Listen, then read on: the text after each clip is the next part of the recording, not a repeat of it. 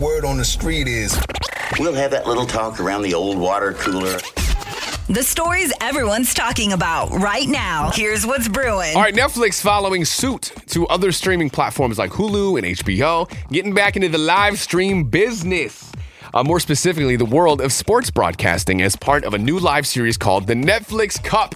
The show is going to be a sports event that sees athletes from Formula One, Drive to Survive, and Full Swing competing against each other in an eighteen-hole match play tournament out in Vegas.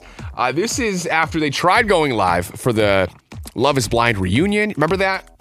That was just rough. Absolute train wreck. So we'll see if they can work out the kinks, get back into live business. It's a whole different beast. It's going to be on Netflix November fourteenth. That's what's brewing today. Find the latest trending stories and more always up at odyssey dot com slash brew.